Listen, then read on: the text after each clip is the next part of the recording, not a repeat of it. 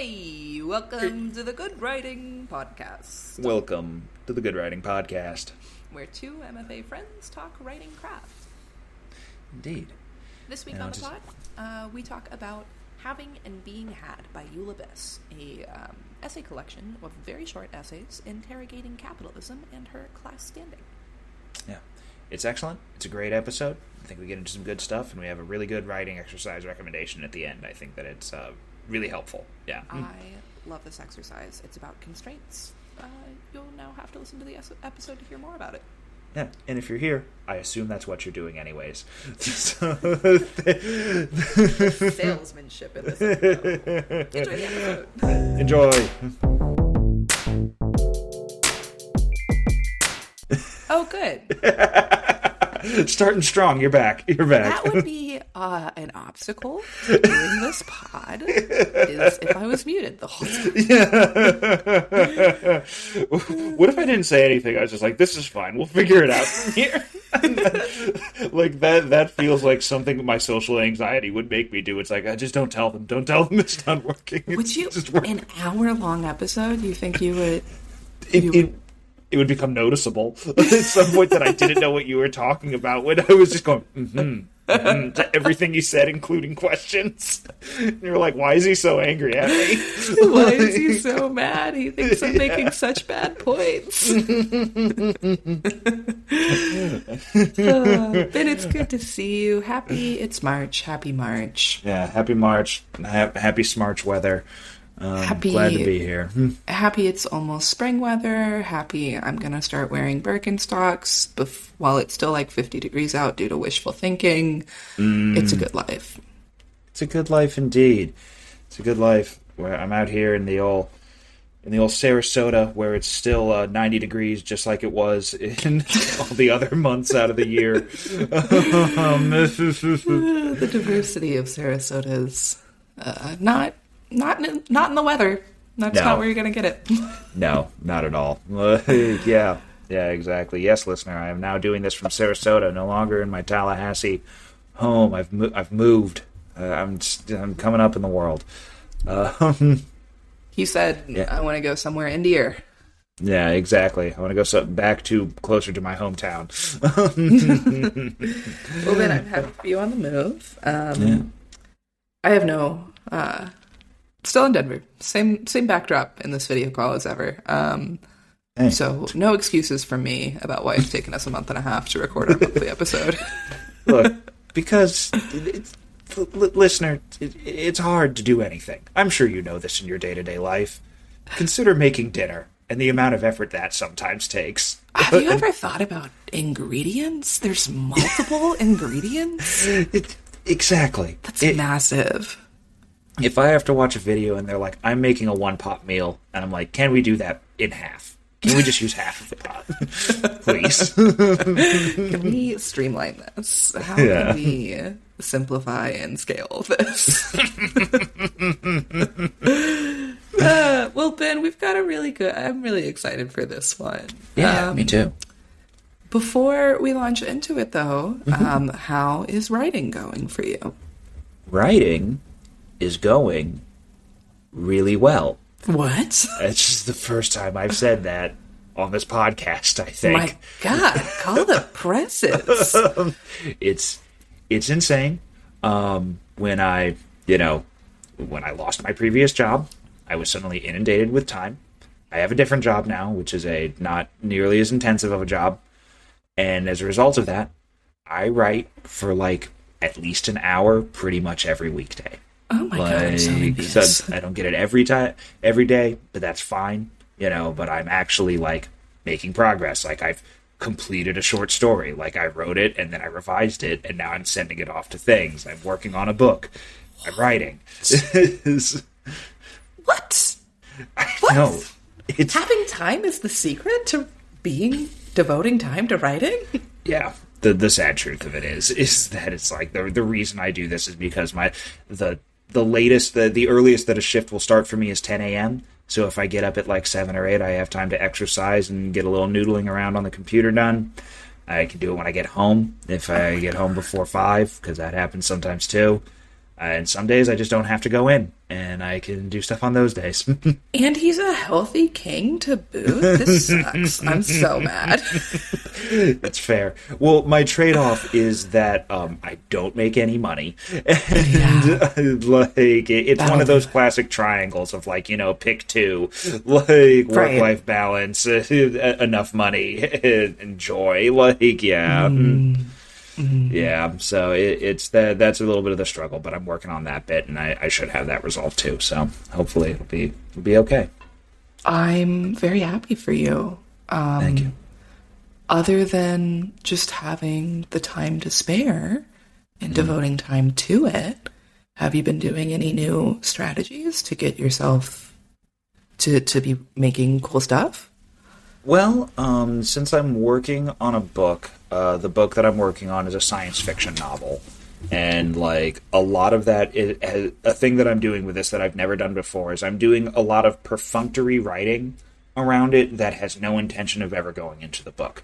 I'm mm. making timelines. I'm figuring out like just like very like rote, not like just like not ultra like writerly prose, but just like rote descriptive stuff for the backgrounds of corporations and things that are in there. I'm doing character studies. I'm actually sketching out characters and trying to figure out what their motivations are. And I, this is all stuff that I've never really done before. Is just these kind of out, outer stuff that I'm using to shape the work and the world that it's in and then going into write using that information that I have in these other documents. Like, and that's that's all very interesting. Yeah, I love that for you. You know, we've talked a million times about how that leads to higher quality content if you mm-hmm. like have a lot of material to draw from that you don't intend to put into the final product. Mm-hmm. Um, also, I feel like that's an evidence, further evidence of you having an abundance of time. Like. Mm-hmm you can afford to think through those questions more and like do more supplemental writing because mm-hmm. it's not like you're like this is my only 30 minutes this week. It has to be the final thing. product what hits what, hit, what makes the cut. Mm-hmm. Yeah. Huh. i completely agree. Yeah. Like it's it's very helpful. Some days the only things i write are that extra supplementary stuff but it feels useful to do. So it's it's good to have access to. Like yeah. Damn. Good for you friend Thank you. I'm Good for you. Yeah. How about you? How, oh, it's not happening for me. It's not happening. That's fair. no, it's yeah, not happening that's. Fair.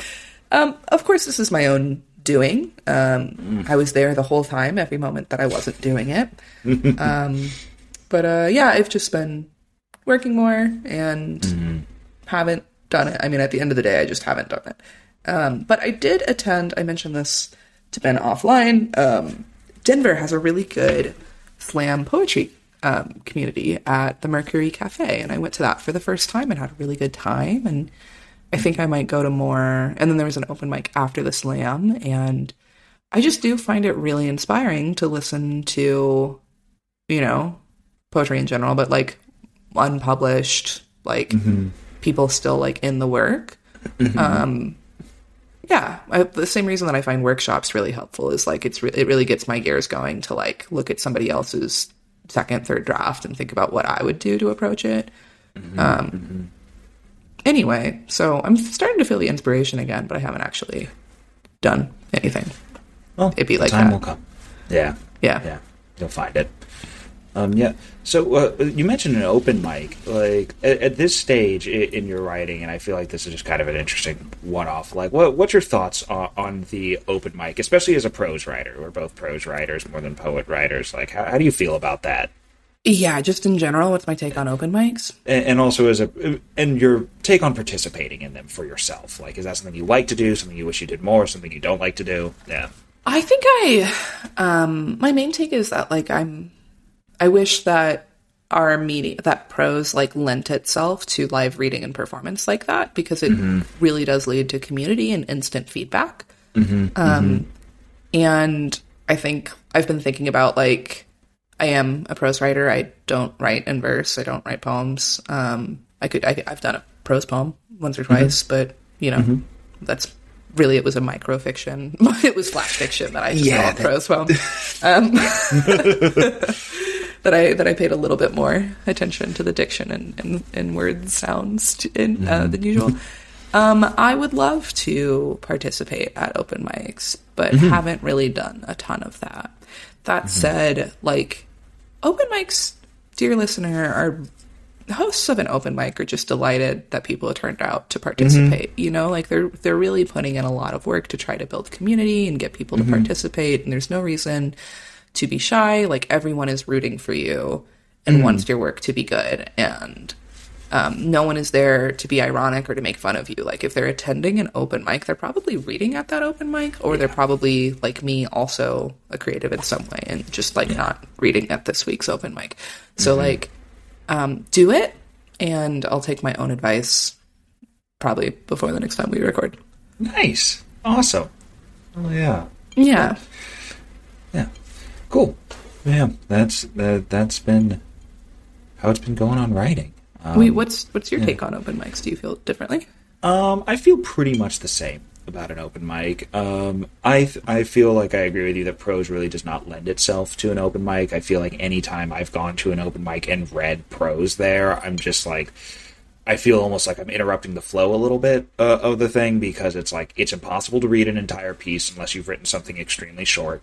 Yeah. And I, I feel like it's way harder to get into, and it's like, you know, someone stands up there and now I will tell you a story, like, or I will tell you a part of the middle of a story. It's Right. even more likely, like, yeah, yeah, when I say I want to participate soon, I mean like I'll be writing something different, mm-hmm. prompted specifically so that it can like For be it. self-contained in such a small format. Yeah, Ben and I used to host when we were in grad school as part of the Lit Mag connected to our MFA program. We used to mm-hmm. host open mics in like Retirementville, Florida, mm-hmm. Mm-hmm. and we would get a lot of people come up and participate and read like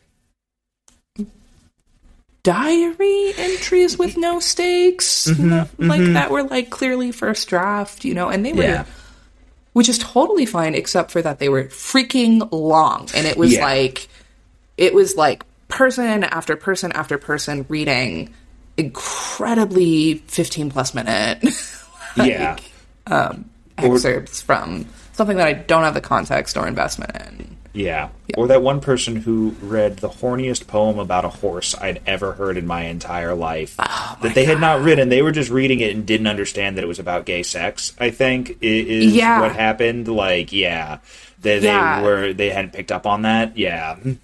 That was uh, great. But yeah. yeah there was like we had we this i don't think she was the only one who did this but like people would come and read like classic poems Just at poems the open mic it was like Yeah. th- that's not the point of open mic like share your passion like host your own dinner party to share your passion for an established published Yeah. poem from a hundred years ago you know Yeah.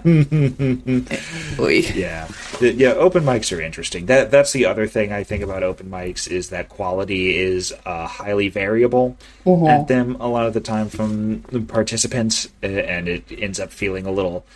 It, it can be a little strange sometimes to be sitting there with, like you said, hearing just a thing you have no stake in and no understanding of whatsoever what the context for it was supposed to be. yeah But you know, that's community too. Like it, it's it's filled with everybody. Yeah. Totally. I actually, oh wait, I have to tell you a story about open mics. So, Yeah. the lesbian bar in Denver, it's named Blush and Blu. Cool. Um, and on Tuesday nights, they have a poetry open mic, like every Tuesday night. Nice. And it's a really cool, um, cool experience. Like, it's also like incredibly sad poems. like, like these, Yeah. Yeah. like we're, we as a people are coming up and just reading depression core on on stage. Um, yeah. but some of them are also some of them like they're very interesting and well done as well as very fucking depressing um, but the online um, Blush and Blu advertises this poetry open mic like it says poetry open mic in some places but in other places it just says open mic so a friend of mine is like eh, experimenting with stand-up comedy Mm-hmm. and thought that this was just like a like there weren't restrictions on what genre it is. Yeah. So she's been doing a couple of times now, done stand up at the poetry open mic at the lesbian bar, and it's like sh- w- real tone shift. Yeah, um, it's a real tone shift. Um, but she's got a really tight five from this Okay. because it's like such a because it's such a tone shift, you know? Mm. It turns out this whole time, Blush and Blu also has a stand up open mic on Mondays. And, no one's just telling her. Go into the wrong night. Uh, that well, she's really cutting her teeth, um, and also probably has a nicer crowd. Like there's a more empathetic crowd at the poetry mi- uh, mic. really generous the- crowd, yeah. And the host is like delighted that she's coming. So, dear listener, whatever weird thing you're doing, like if the host at the lesbian poetry night is excited for stand up, like they'll be the host at whatever your local open mic is will be excited for whatever thing you got packed. honestly, as long as they say, if when they say you have five minutes and then you don't go longer than five minutes, they don't care what you do during that five, as long as it's not completely offensive to anyone in the audience. Like, Yeah. you're like, I'm just gonna paint. Like, it's a, it's your five, whatever. Yeah. Like, yeah. Also, if even I've been at open mics where I've been like, that's really, I disagree with that. You know, I find that troublesome. I, maybe I am offended by something that they've said. Mm-hmm. That's part of the experience. Like, I love to bond mm-hmm. with my friends about like, can you believe he said that shit? Yeah, yeah. I guess what I mean by that is just like as long as you don't go up and just say, "Now I'll do my my famous act, five minutes of racial slurs," uh, that that's probably going to get you the, the the hook. But yeah. It's like characters from around the world, but much worse. ben, you're fired. Um, uh, well, friends, um, let's get into having and being had by Eula Biss. Um, All right. Ben, I sent, I selected having and being had by Eula Biss, uh, and I sent it to you. And I thought you'd be particularly, I thought you might enjoy the subject matter on this one. Yeah. Um, first impressions. What'd you think? I sent Okay. you three sections from having and being had. Your thoughts? Uh, really cool. Uh, for initial thought, really like the form on this. You know how I like a block paragraph. You know how much I like. Legitimately, it's like how I don't like indenting paragraphs. Like, and this doesn't. And I'm just like, cool, good form. I forgot about that. Yeah, Yeah. you're such a weird. Yeah, you're right. I forgot that you. Uh, Yeah, I just don't. I, some I like how the text looks when it's just straight across. I don't know. Like, I, I just think it looks nice that way. But that's it, it's really just like a weird, like bad brain bit for me. Um, but yeah, so it does it does stuff like that right off the bat, and it has these little kind of self-contained paragraphs within. the- the- It's like a series of three short sections, each with just a single word title. Um, and each paragraph is separated by a line break, and they're related to each other. But each like of these paragraphs is pretty self-contained. Like each one tells its own little unit of story or its own little unit of concept um, that's trying to be addressed within. And it does this very interesting interweaving of um, kind of I, I guess I want to say like al- almost kind of uh, disparate ideas. I guess would be the word that I would use, like disparate um, concepts that are being related to each other through like a very small experience of a character. Like they're very bite size. Um, and I, I don't know. I just thought it was really interesting. I like. I'm not having another term come to my head right now, and probably as we progress, I'll figure out a better phrase for it. But like, because I don't like it, but um, dreamlike comes to mind. But I, I don't really like saying that because that's that's overused. Um, but it, it just has that very like in the way that a dream will have things that don't feel like they should have connections, but you end up drawing a through line through them. Yeah. Um, it, it these uh, these each of these individual sections does that very well. Um, and they all deal with uh, one of my favorite topics for the most part, which is like economics and the like weird disparities of class and money and what it means to try to participate i- in society as a result of this. Like it feels very Marxist in this way, and I'm very happy about it. Like, yeah. like you would say that. um, I totally agree, and I think the main thing I want to talk about today is that that dreamline through line, dreamlike mm-hmm. through line, or I, I was going to call it meandering. Um, mm-hmm. okay. Yeah. Yeah. Um, but let me let's start by just I want to like summarize it, like paragraph by paragraph one of these sections. Um, mm-hmm. so I'm going to do the first one I sent you, which is called passing. So um, let me do a summary, and then uh, I want to also like read a little section on the air. So if you can keep an ear out for a section that you think would be fun to read on the air, that'd be awesome. cool. Passing. Um, it starts with Eula Biss uh, putting away silverware, um, and then she. It next paragraph is about this. Par- sorry, first paragraph. She's putting away silverware, present tense. Um, she talks about the origin of the silverware. A friend gifted it to her because the friend thought that she had ruined it and rusted it um, in the dishwasher, but actually you just have to clean it with a cloth. Um, the next paragraph, uh, the friend had asked for the silverware, had like implied that she wanted the silverware back. Um, and uh, the next paragraph is Eula Biss realizing in retrospect, like the friend wasn't rich, wasn't making more money than her. It was that she was using grad student debt to pay to buy these kinds of things. So she was feeding off of her friend's debt, as she says. Um, there's a quote from a, a, a, a, book that she read on the subject. Um, credit is a form of optimism. It depends on the belief that the future will be more prosperous than the present. Third paragraph. Yeah, banger, banger. Yeah. banger. Um, third paragraph. I kept the silverware because I couldn't tell the difference between credit and wealth. If I had had a better eye for class, I would have seen that I was surrounded by people subsisting on credit, living precariously, and passing as a middle class. Fourth paragraph. Um, she quotes a an article she read, "The inescapable inescapable weight of my hundred thousand dollar student debt." Um, kind of summarizes this article about the writer like living paycheck to paycheck for life, essentially. Next paragraph is about Karl Marx. Marx was dogged by debt. I actually did not know any of this historical information. I thought it was interesting. Did you know this? Yes. Yeah. Yeah, of course you did. Marx is an interesting figure. Yeah. Yeah, Ben was a philosophy major um, in undergrad, and like every now and again, I'm like, "Well, this is so fascinating," and Ben's like, "Yeah, I studied that a decade ago." but he's so patient with me. Um, Because it's cool. it's it's, always, it's always good to learn. Yeah. Philosophy and like the context in which it was made is like consistently really interesting. Yeah. Anywho, so it turns out Karl Marx was uh, in debt for like his whole life. Um, so uh, Engels sent him money. He kept living above his means, like just repeatedly choosing to live above his means. Yeah. um, is the uh, summary here. Um, the next paragraph is about Marx's justification for constantly living above his means. Um, he had daughters and no sons, and he believed, he said that he had to uh, pretend at a bourgeois life so that his girls would marry well. Um, supposedly, Yeah. he would personally, a proletarian life would be quite all right for him if the girls were boys.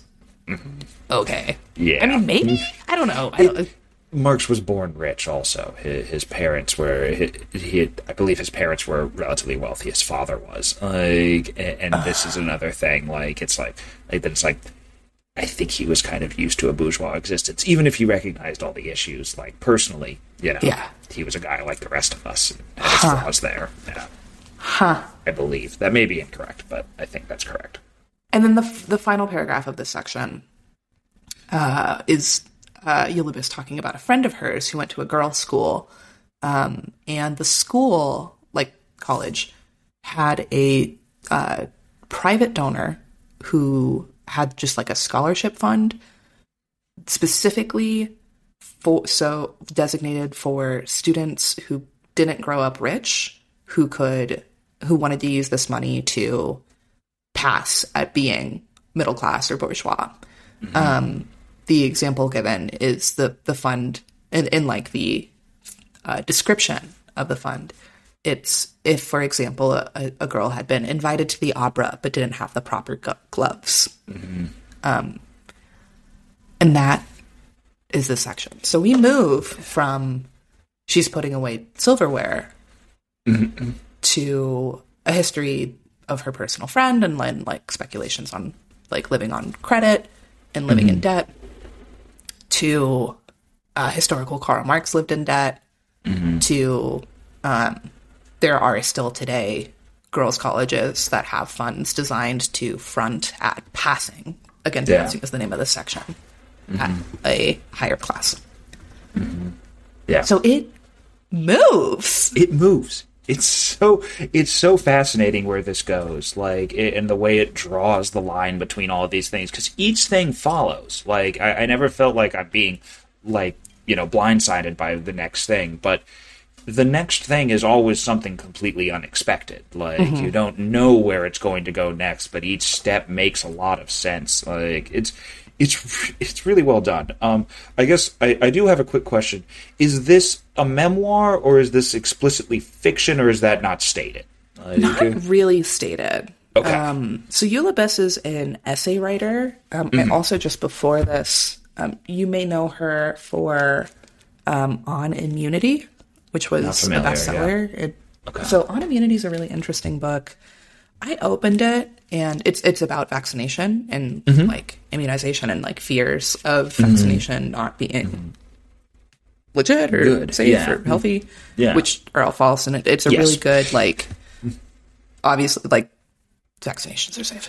Like, yes. Uh, yes. read on immunity if you'd like more details on that.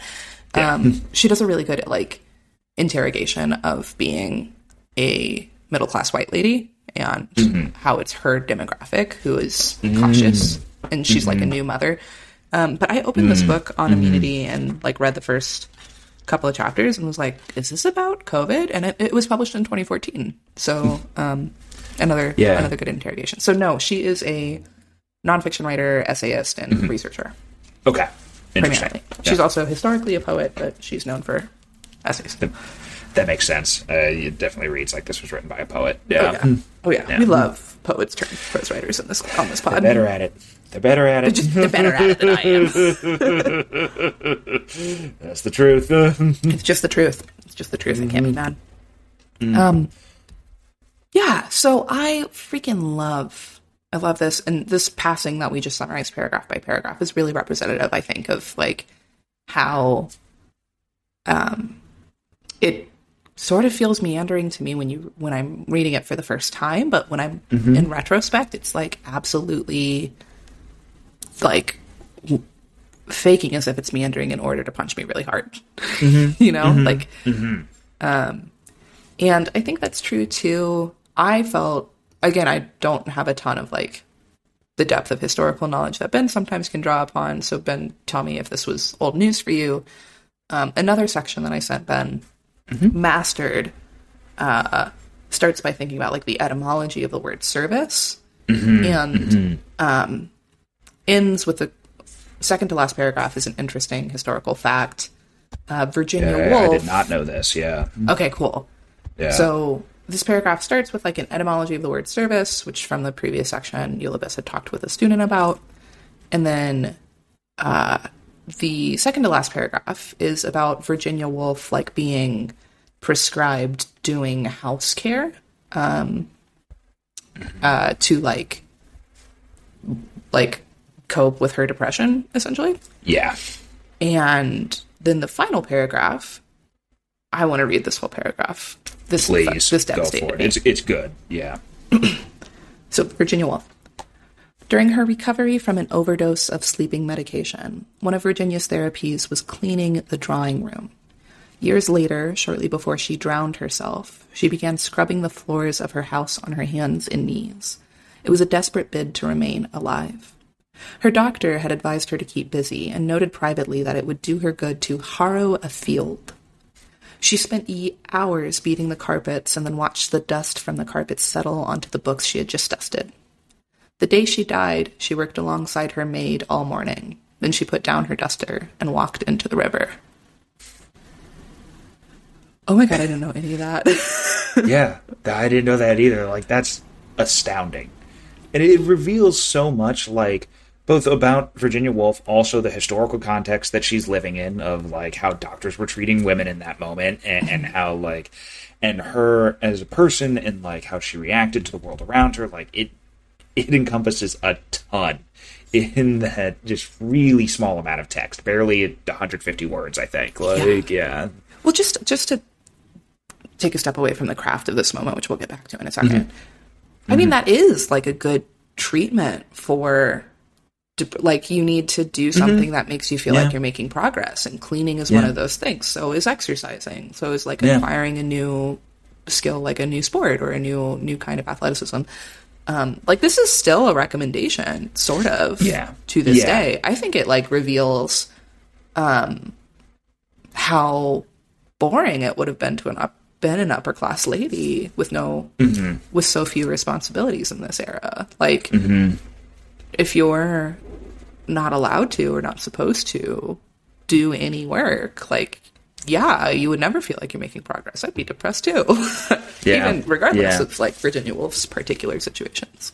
Yeah, yeah. I, I think the way that I read that is it's saying like you know when you have a person that's OD'd on sleeping pills, like that's where they're at in their mm-hmm. experience, and your advice to them is like, well, maybe you should just get some exercise. Like, yeah, I agree, exercise helps. That like you know doing stuff like that, it, it's that that very much feels like something that you know you'll see on like TikTok nowadays is just like the cure for dep- depression is orange juice and sunshine, and it's like, well, not really. The cure for like it's in part that those things can help depending on your situation. Like cleaning helps, but it's also like telling someone's like, oh, you just need to stay busy. Yeah. that's that's why you're depressed is because you're not busy Yeah. enough. It's like that's. The, the way that that's very dismissive, i I feel like, uh, of maybe a more deeper internal struggle that's happening. Like, yeah, absolutely, hmm. absolutely. Um, I also, it's it's just the like to play at or be prescribed to do something that someone else does as their labor to try to get by and make a living. Mm-hmm. Like, is mm-hmm. also just an interesting, Yeah. Uh, awkward Yeah. Yeah, absolutely. Like the, the, that coming up against that of just like this is literally survival for some people, but it, it's being utilized as you know quote unquote medicine in this scenario, like or an attempt to like some sort of anathema for it. Yeah, Yeah. Yeah. So the craft of this paragraph, I think, encompasses what I think is just like stunning about this Eula Biss book in general. Um, so, again, just one more, one more time. Mm-hmm. yeah. During her recovery of, from an overdose of sleeping medication, one of Virginia's therapies was st- cleaning the drawing room. Years later, shortly before she drowned herself, shortly before she drowned herself. Hello, she drowns herself. New information. Years later, shortly before she drowns herself. So this is going to happen, but we're talking about years. Mm-hmm. We're talking about a different era. Just be aware, mm-hmm. she's going to drown herself eventually. Years later, shortly before she drowned herself, she began scrubbing the floors of her house on her hands and knees. It was a desperate bid to remain alive. Her doctor had advised her to keep busy and noted privately that it would do her good to harrow a field. She spent hours beating the carpets and then watched the dust from the carpets settle onto the books that she adjusted. What a small moment. Mm-hmm. Dust settling in the air. The day she died, she was going to die today. The day she died, but we're not there yet, comma. She worked alongside her maid all morning. Then she put down her duster and walked into the river. The amount of previewing what is going to happen mm-hmm. is really mm-hmm. high here. So mm-hmm. I, I focused on years later, shortly before she drowned herself, the day she died, comma, she worked, blah, blah, blah. And it still really, really hit me like a punch. Like, then she put down her duster and walked into the river to, I think, in part because that sentence alone put down her duster, she's in her house. Like, there's so many logistics in between that and walking into the Yeah. river. And I love that those are ignored. Like, the, we're skipping from putting down a duster in her house to drowning herself in the river, like nearby. Um, But I absolutely love this paragraph throughout it is previewing where it's going to end, but it still felt um, meandering. It felt like it was like leading me through these small moments, and I, as I was reading for the first time, was still like shocked by where it ended. Mm-hmm. Mm-hmm. Okay, yeah. I I definitely see what you're saying there. Like, because each of these, like, smaller moments that, as you're saying, we're kind of like meandering through towards it are. It's like. At, the paragraph is actively showcasing the struggle against its own conclusion. Mm. Like we we see this constant return to these small moments, which are Virginia Woolf struggling against this desire to no longer live and it, it, the and it's only at the end when the resistance finally gives way and, and, she walks into the river. Like but we see her desperately trying to push that off through this act of physical labor throughout the entire thing and that and it hits through each of these moments to try to push it off for as long as it can just as these actions were meant to i feel like which is mm-hmm. just really really fascinating. Like yeah. I also yes. Also the language does this mm-hmm. for us Mm-hmm. So if you told me completely out of context, if you told told me that someone walked into the river, mm-hmm. I might just be like, "Oh, they were crossing it," right? Like this might not be mm-hmm. this would mm-hmm. not necessarily have the weight that it does. But because yeah. we've been told twice in this paragraph, this is a deadly act before mm-hmm. she drowned herself and then the day she died, I know I like have more gravitas to that really plain language. Yeah. Um, so yeah. I'm able to remember that information and bring that gravitas to such a plain and understated way of saying she killed herself by drowning herself. Yeah. Yeah, absolutely. The, the the plain language throughout this is doing a lot of work. I think just not just in this paragraph, but in all of them. These kind of uh, um, just almost unemotive deliveries. Like there's moments of emotion. I think we see that in the sentence of like. Um, when she says like it was a desperate bid to remain alive like that's a sudden outburst within this. Like mm-hmm. that feels like an emotive response. But the rest of this is like pretty much purely factual. Like it's just things she was doing. Here is an action. Here is a you know a, a thing that was observed. Here here is just a what occurred. Um, and, and, just the way that it like kind of places those one after another I, I think allows for that kind of you know that garden path like meandering style that we're kind of talking about like to to come to these conclusions that have the emotional weight because we we go through the kind of wandering through the factual aspects and then we're given those brief moments of emotion like that sentence in the final sentence. Like, yeah. yeah. Yeah. Yeah. So i think this paragraph is like an encapsulation of the wandering feeling throughout this book you know? Mm-hmm, mm-hmm. Um, we know that the subject matter is capitalism Mm-hmm. And we can have these small moments about cleaning the silverware with a with a towel instead of through the mm-hmm. dishwasher mm-hmm. and understand there's more weight to it because of the context overall of the book. Yeah. Yeah, absolutely. Um, so I want to talk with you. I want to tell you I didn't send, send you this ahead of time. So this is new info for Oh, okay, cool. Um, how she wrote these is okay, interesting. Yeah. Mm-hmm. Um, so Eula Biss, in her notes on having and being had, uh, talks about the rules, um, mm. and she's part of the section is talking about like the rules of polite conversation about money. Mm-hmm. Um, don't talk about it. If you talk about it, don't be specific. Minimize mm-hmm. the money that you have. Emphasize what that you have earned the money that you have and never forget that work is the story we tell ourselves about money. So we're always telling ourselves we have money or we have wealth because of hard work. Mm-hmm. Um, mm-hmm. So for the purpose of these books, so that's that's her breakdown of like polite societal conversation. Mm-hmm. In order to write this book, she gave herself different rules. So the first rule um, about form and style of these short short essays, mm-hmm. um, every piece has to start in the present tense with a moment from her life. Mm. Honestly, having read the entire book and then read this afterwards, I was like, "Oh my god, I didn't even notice!" Like, like every with with rare exceptions, like every piece starts mm. with present tense. She's doing something right now, yeah. so she's cleaning the silverware. She's like googling, paging through dictionaries to find out yeah. the etymology of service. Mm-hmm. It was like a light bulb got turned. I was like, I just read this whole book and I didn't notice that. Um, mm-hmm. So every every essay starts with present tense. She's actively doing something. It has to include an exchange or a conversation with another person, and um, she only is allowed to read books and articles that her real life friends recommend to her while talking about these things. Hmm. So limiting the like research that she draws upon is also a way of her like further examining her class because her friends are largely in her social class and mm-hmm.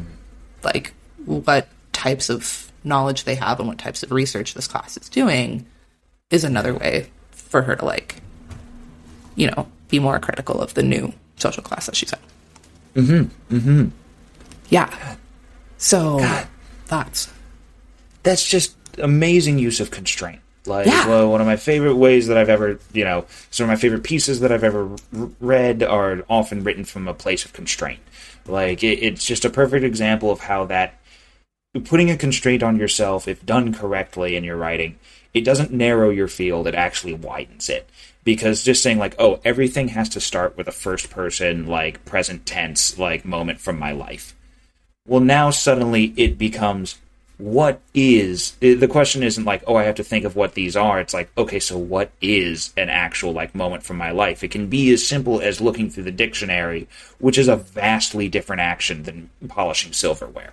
Yeah. like the the kind of things that you think about in the those scenarios. I, I think that's such a genius way to write a book like to work on these especially for smaller pieces like this of just saying like okay i'm only allowed to do this and then incorporating how you do research from that into the actual process i just i'm just really impressed by that like i don't have commentary on that i just think that's a really smart idea Right. and clearly comes from someone who's really clearly thinking about this like what she wants this to look like yeah Mm. Folks, Eula Biss is in her bag, as the kids would say. Um, like she is, she knows what she is doing. Um, Yeah. So I love this, that constraint. I love the choices of those constraints too, because mm-hmm.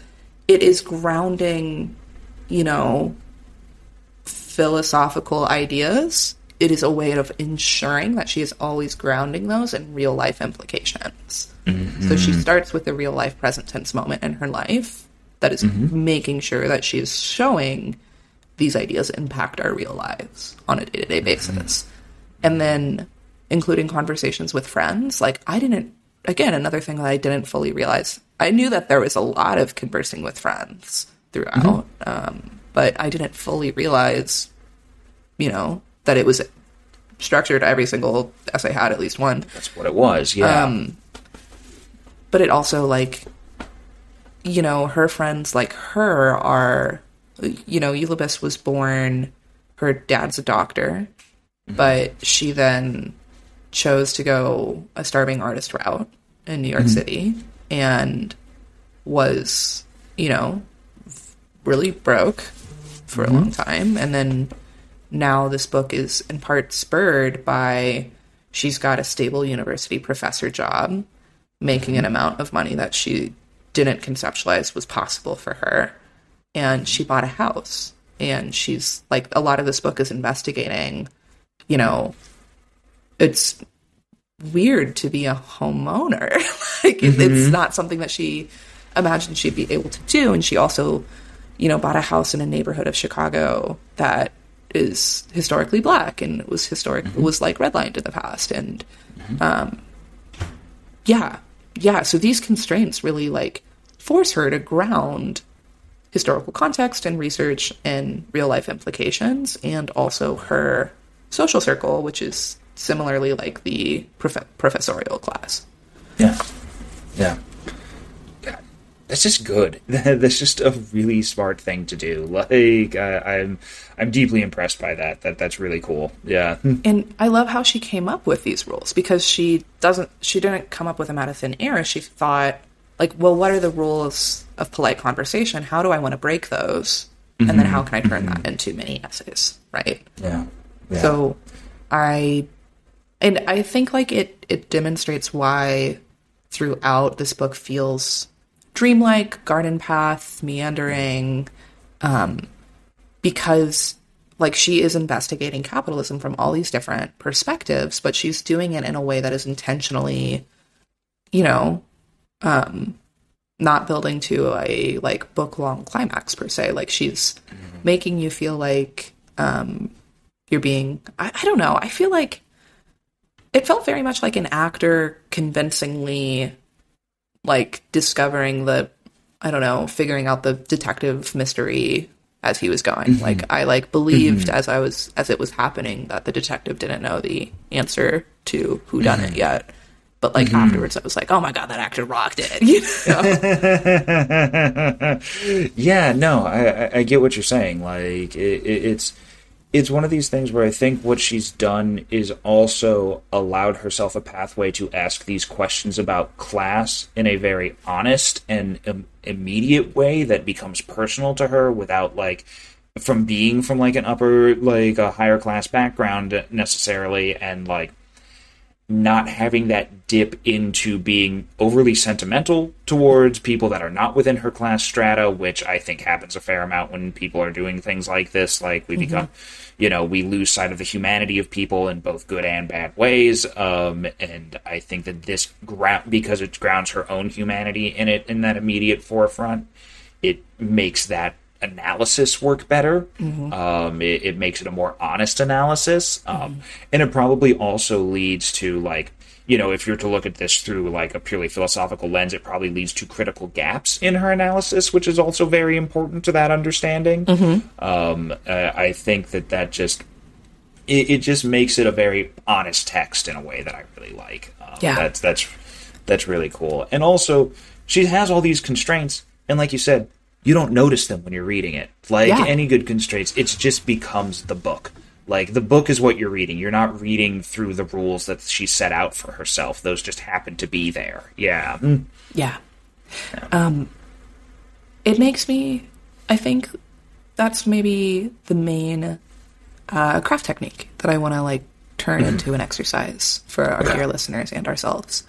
Um, first, like consider this format of two and a half, three page essays. Um, mm-hmm. This rocked. I loved this. Um, mm-hmm. It was. Mm-hmm. I tore through this book too, in part because I don't know. Like I do think having these shorter essays like helps me keep momentum as I as I'm reading and like want to keep going because it's like oh my god yeah. no I could do a whole another one. You know the reward. Yeah, the bite sized. Um, yeah. Mm-hmm. But consider this format first and foremost, like three page long essays. Um, mm-hmm.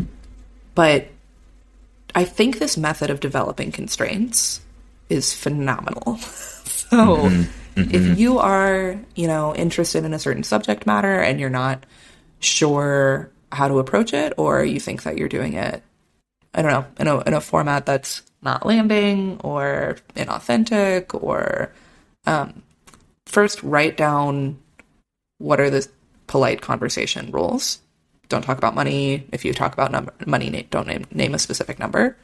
And then investigate how you want to break those rules.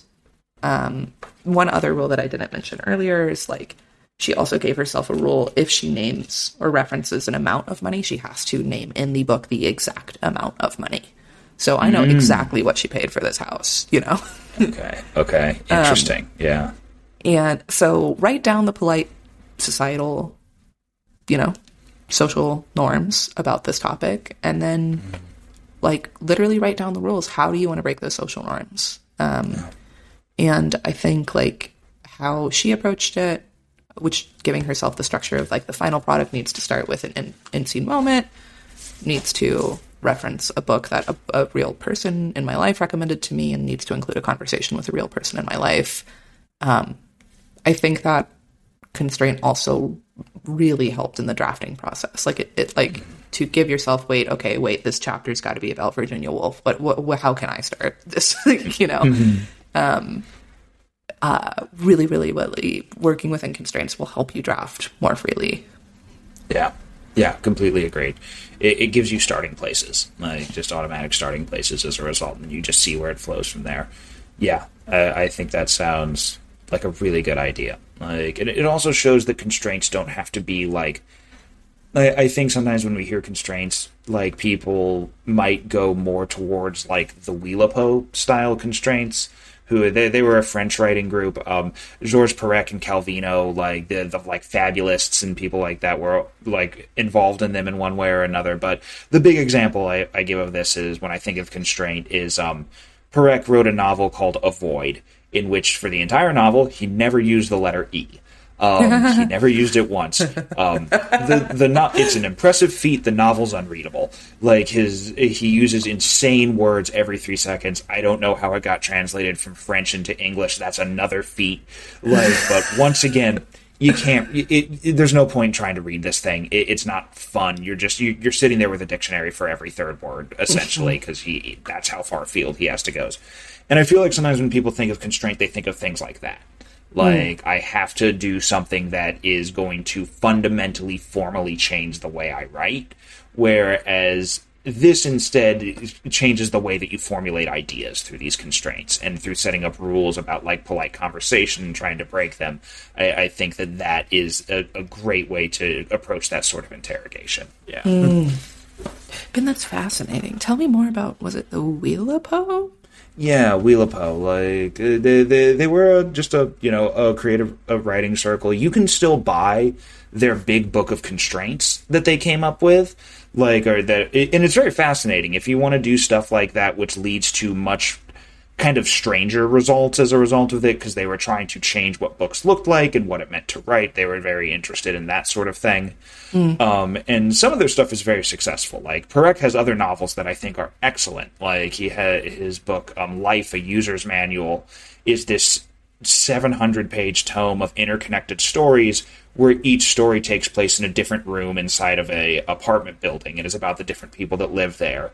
And then each one also builds on their relationship to the other people in there. But that reads like an actual book you know like it's actually a thing. And it's all sorts of stuff like that um, you know uh, Calvino very famously uh, wrote a book of short stories uh, called "The Castle of Crossed Destinies," where every story was based on a different tarot card and what the very mm. what the actual meaning of the tarot card is, and that is what the story was written like, being informed by the different like tarot spreads that he was creating for himself with it. Like, huh. it, it's yeah, it's stuff like that. So it's definitely more kind of concretized, I would say, rules being set up. It's like that you have to follow instead of more, you know, conceptual rules. Yeah. Yeah. I think the um, constraints, like don't use the letter E related to mm-hmm. form, mm-hmm.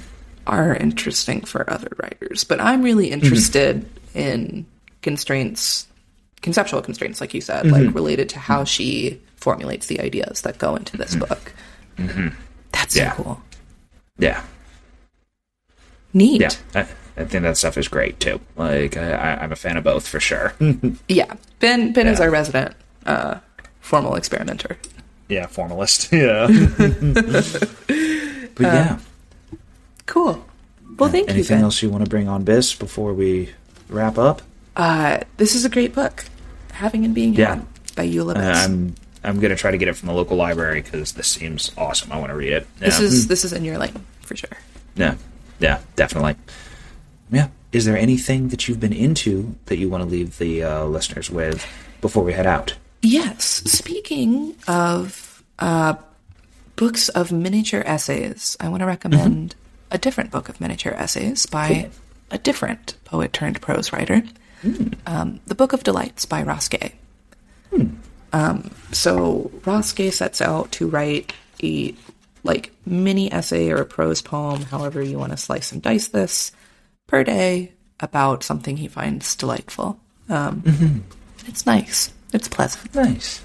Yeah. If you're looking, if you're in the mood for one to two page essays, "The Book of Delights" by Gay. Cool. That sounds excellent. Um, I will recommend uh, the uh, books the Red Rising series uh, by Pierce Brown, mm. uh, which is a big junk food science fiction series.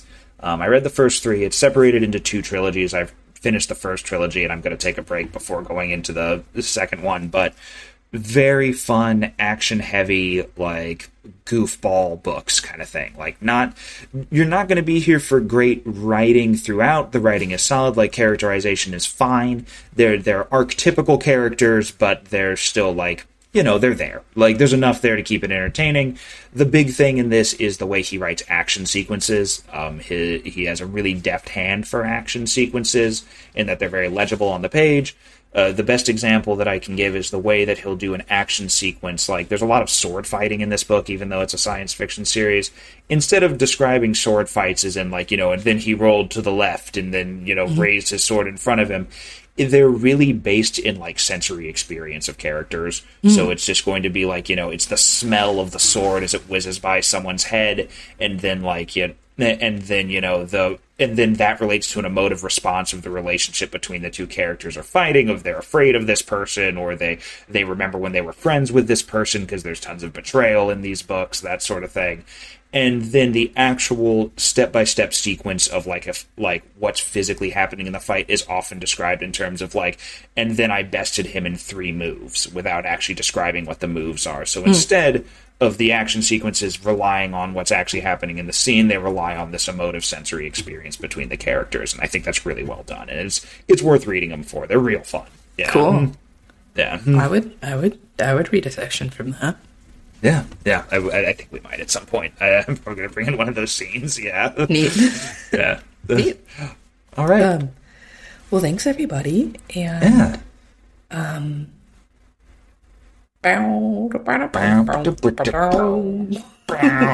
have a great day yeah. Well, wait, we should. Uh, we'll see you on the next episode, whenever that happens. Um, Yep. And if you have questions or suggestions for us, we're at goodwritingpodcast at gmail.com. And uh, hit that follow button, friends. yeah sma- smash it today Sma- smash. You did a, they did a real corny thumbs up and smile at the camera. I just want to rat. I want to make sure everyone knows. all right bye everybody see you soon Bye.